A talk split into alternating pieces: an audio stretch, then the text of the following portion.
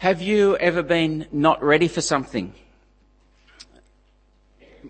I quite often am not ready for things. My most recent experience of not being ready, that was a bad one, was last year when I was catching a plane flight down to Sydney, and I had a whole heap of stuff to do before I left. I had to get stuff done on my computer. I had to organise some stuff here to be done in Dubbo while I was away. And I really should have done it on the day before, but I had stuff to organise from the day before on that day, and I was about a day behind on everything. And so the morning of my plane flight, I got up early and I'm running around finishing everything off. But nothing was where it should be. I couldn't find my plane ticket, I couldn't find my wallet, I couldn't find my bag and the things that were meant to go in it. I simply wasn't ready. And so after a frantic morning, I arrived at the airport just as the boarding doors were closing. This is Dubbo Airport.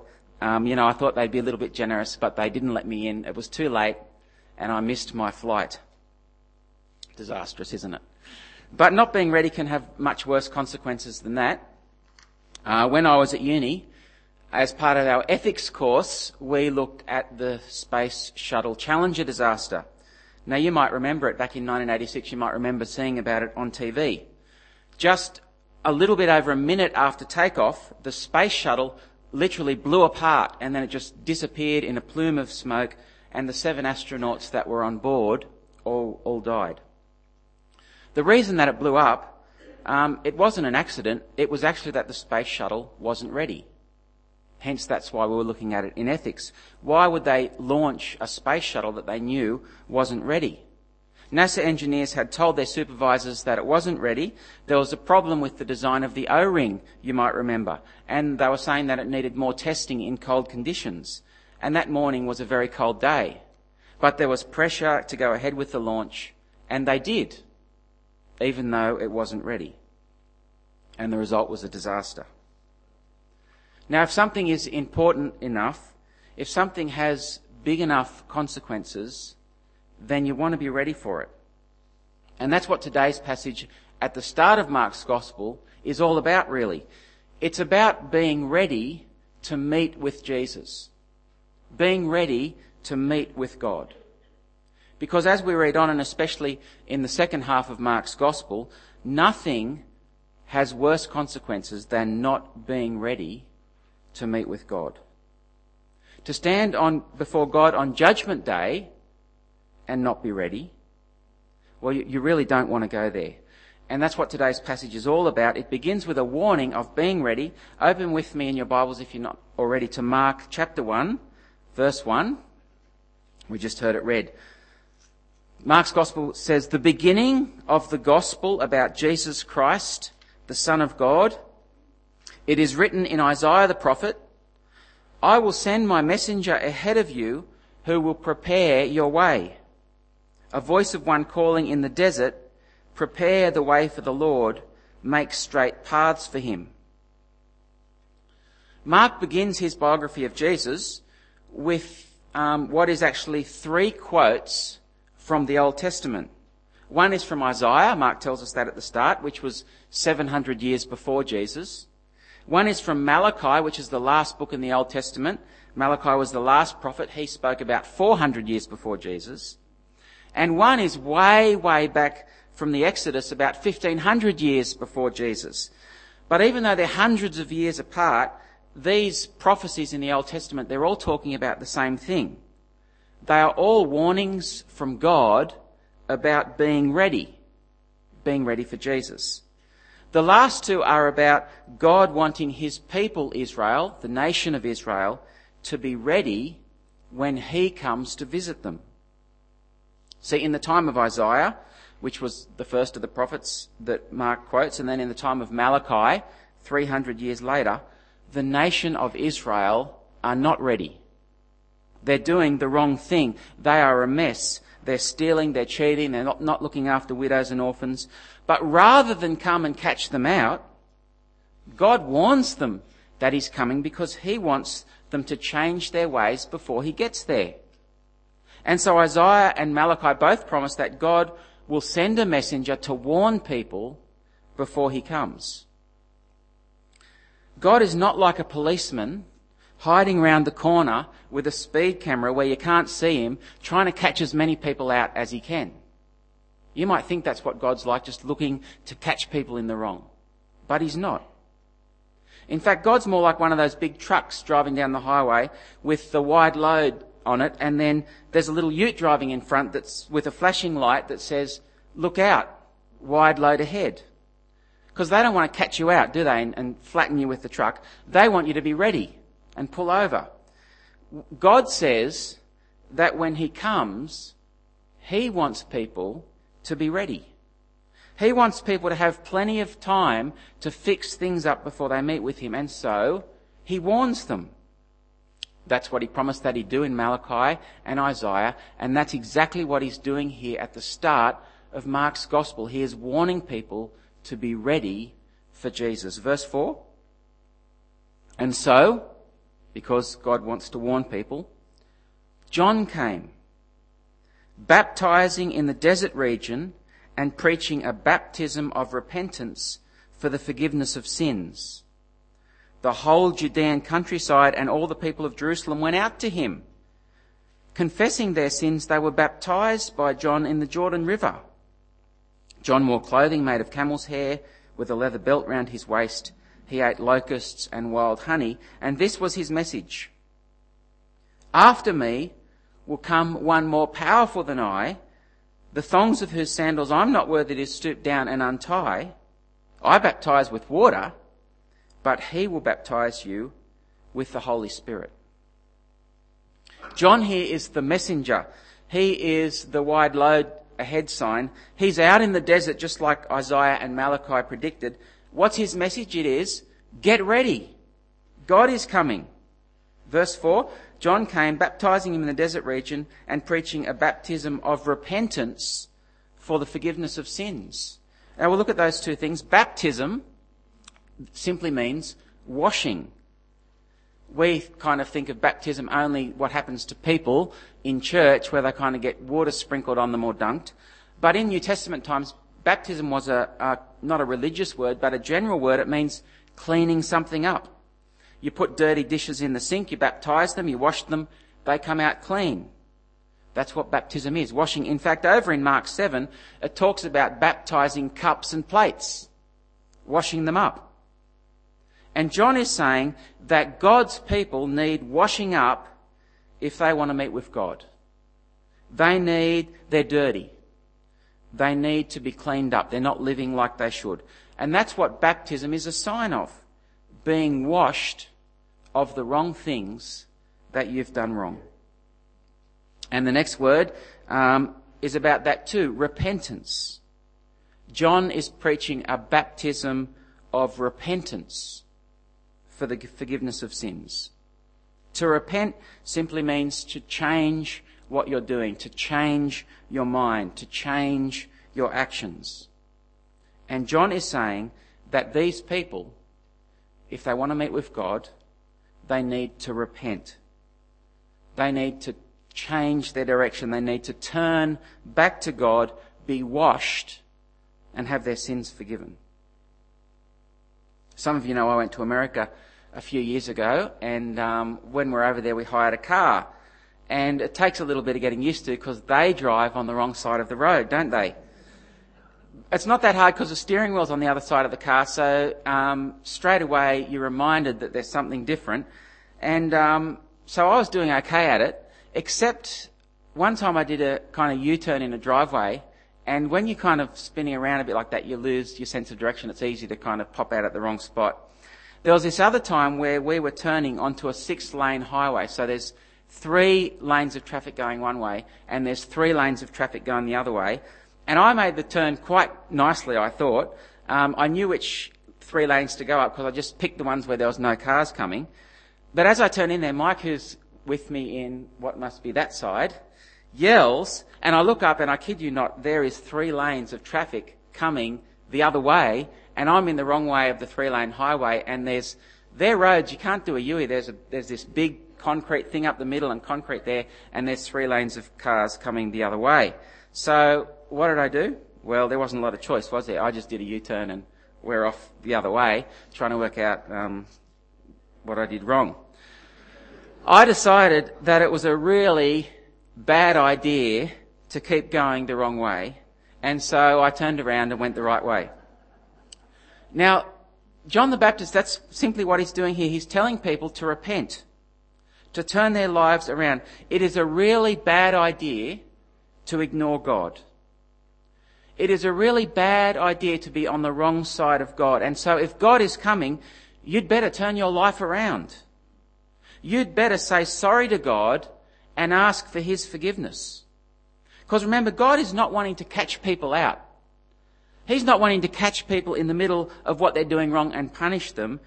God wants to warn people so that they can be ready. God wants to forgive people so that when he comes, they'll be ready to meet with him. And in fact, there's a lot of things in this passage that point to that. In verse 6, where it talked about what John was wearing, you know, he wore clothing made of camel's hair, a leather belt round his waist, and he ate locusts and wild honey. It sounds a bit like he's some hippie from Nimbin or something, like he's just got an alternate lifestyle. That's not what it's about at all. John is dressed like a famous Old Testament guy called Elijah. In the Old Testament, if you came across someone with a leather belt and dressed in camel's hair, that's Elijah. And the role of Elijah in the Old Testament was to turn people back to God. That's exactly what John is doing. That idea is reinforced in verse 7, where John says, "After me will come someone more powerful than I, the thongs of whose sandals I'm not worthy to stoop down and untie. I baptize with water, but he will baptize you with the Holy Spirit." See, John is not the main act. John is preparing people for someone greater who is coming. John's baptism is only a sign. It just gets people wet. It's getting people ready. But when the real deal comes, Jesus, God himself, he will fill people with the Holy Spirit. But in the meantime, John wants people to get ready. God wants people to get ready. Because who's coming? Well, as we read on in John's and Mark's Gospel, we see that God is coming. God himself in the person of Jesus. Verse 9, if you've got your Bibles there. "At that time, Jesus came from Nazareth in Galilee, and he was baptized by John in the Jordan. As Jesus was coming out of the water, he saw heaven being torn open, and the Spirit descending on him like a dove, and a voice came from heaven, 'You are my Son, whom I love. With you I am well pleased.'" Now, Mark told us right back at the start in his opening line who Jesus is. He said, "The beginning of the gospel about Jesus Christ, the Son of God." But Mark doesn't expect you just to believe that without thinking about it. You're not just told this fellow called Jesus, he happens to be the Son of God. If a claim is that big, you're not just going to believe it if someone like Mark tells it to you. Mark wants to convince us of who Jesus is, and that's what he spends the first half of his gospel doing, the first 8 chapters. He wants to show us who Jesus is. And he's already here given us a clue, with John saying someone important is coming. But now we get more clues in this baptism. As Jesus is baptized, it says the skies are torn open. Now, back in Isaiah 64, and Mark's already cleared us up, hasn't he, to look back to Isaiah. In Isaiah 64, Isaiah prays to God, "Oh, that you would tear the heavens open and come down." And here in verse 10, God is, if you like, tearing the heavens open, as if to say, "This is me here, Jesus, come down to earth." And again, back in Isaiah, the prophet Isaiah said that we would know God's special person coming because God would put his Spirit on him. And here in verse 10, the Spirit of God comes down on Jesus like a dove. And if that's not enough, those 2 clues, once more for the dummies, there's a voice from heaven that says to Jesus, "You are my Son, who I love. With you I'm well pleased." See what's happening? For 700 years since the prophet Isaiah, Israel have been waiting for the Son of God to come. For 400 years since Malachi, the nation of Israel have been waiting for God to come. And Isaiah and Malachi both said, you need to be ready when God comes. And then John the Baptist appears and says, he's coming. Get ready. Turn your life around. And then Jesus appears, God in the flesh. And we're going to see next week and the week after some things about Jesus that show us that he is God. Although what comes next in this chapter 1 is a little bit surprising, I think. Have a look at verse 12. It's not what you might expect if God comes into the world. Verse 12. Straightway the Spirit sent him out into the desert, and he was in the desert for 40 days, being tempted by Satan. He was with the wild animals, and angels attended him. You might almost expect if God comes to the world, he's just going to kind of be like Arnold Schwarzenegger and blow the devil away. But what happens? Jesus goes out with the wild animals. In the Old Testament, wild animals are a sign of God-forsakenness, of just the kind of evil, abandoned desert. Jesus goes to this evil, God-forsaken place, and he lets himself be tempted by the devil. Jesus doesn't come into the world to strut around like a proud king, demanding that people follow him. He comes into the world to do battle with the devil, but that battle involved Jesus becoming human, becoming like one of us, allowing himself to be tempted by evil, just like we are.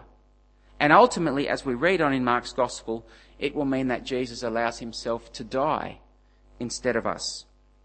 Over in Mark 10:45, don't look it up, but I'll read it to you. Jesus himself says, even the Son of Man, that's Jesus, did not come to be served, but to serve and give his life as a ransom for many.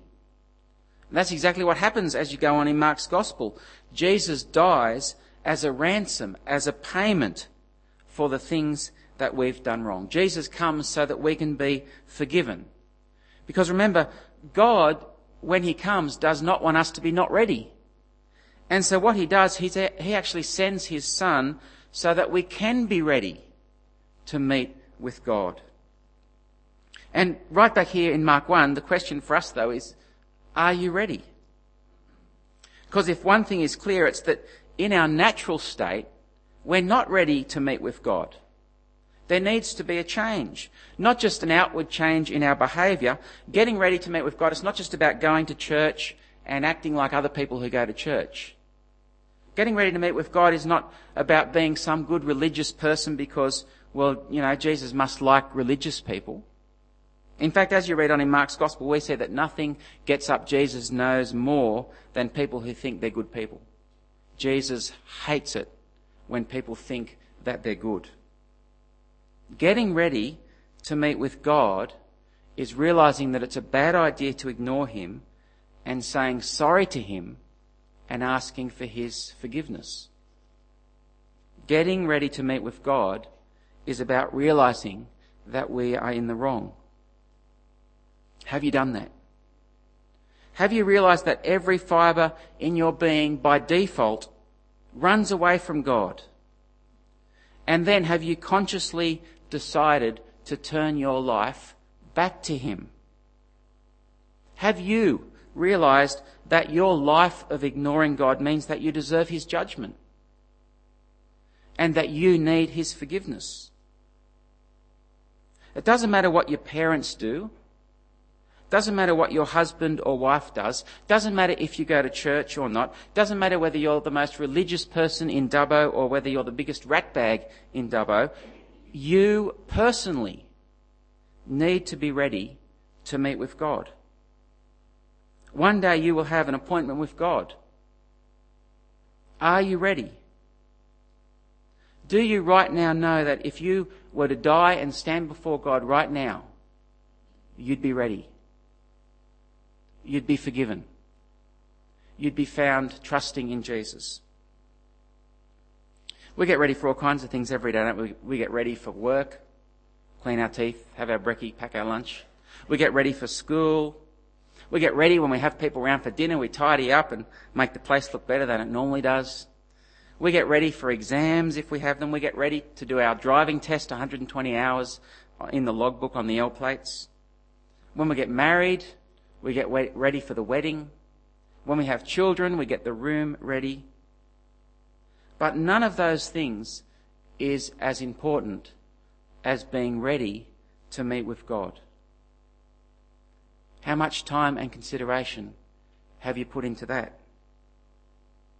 There's only one person who can get you ready. It's Jesus. He did battle with the devil and he won. By his death, he washed his people clean. And so John the Baptist's words to Israel at the start of Mark's Gospel are actually words to you right now this morning. Repent. Turn your life around. Stop ignoring God. Turn your life over to Jesus and ask him to forgive you. And if you do that, you will be ready to meet with God. Let's pray. Father God, we confess that we have all done things wrong. Whether we're not yet Christians, whether we're new Christians, whether we've been followers of Jesus for a long time, we all do things wrong.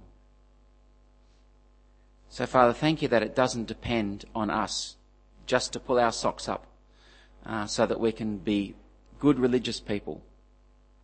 Thank you, rather, that you have sent Jesus to die for us, to wash us clean. And thank you that when we repent, when we turn back to Jesus and we ask his forgiveness, that Jesus makes us totally ready to meet with you.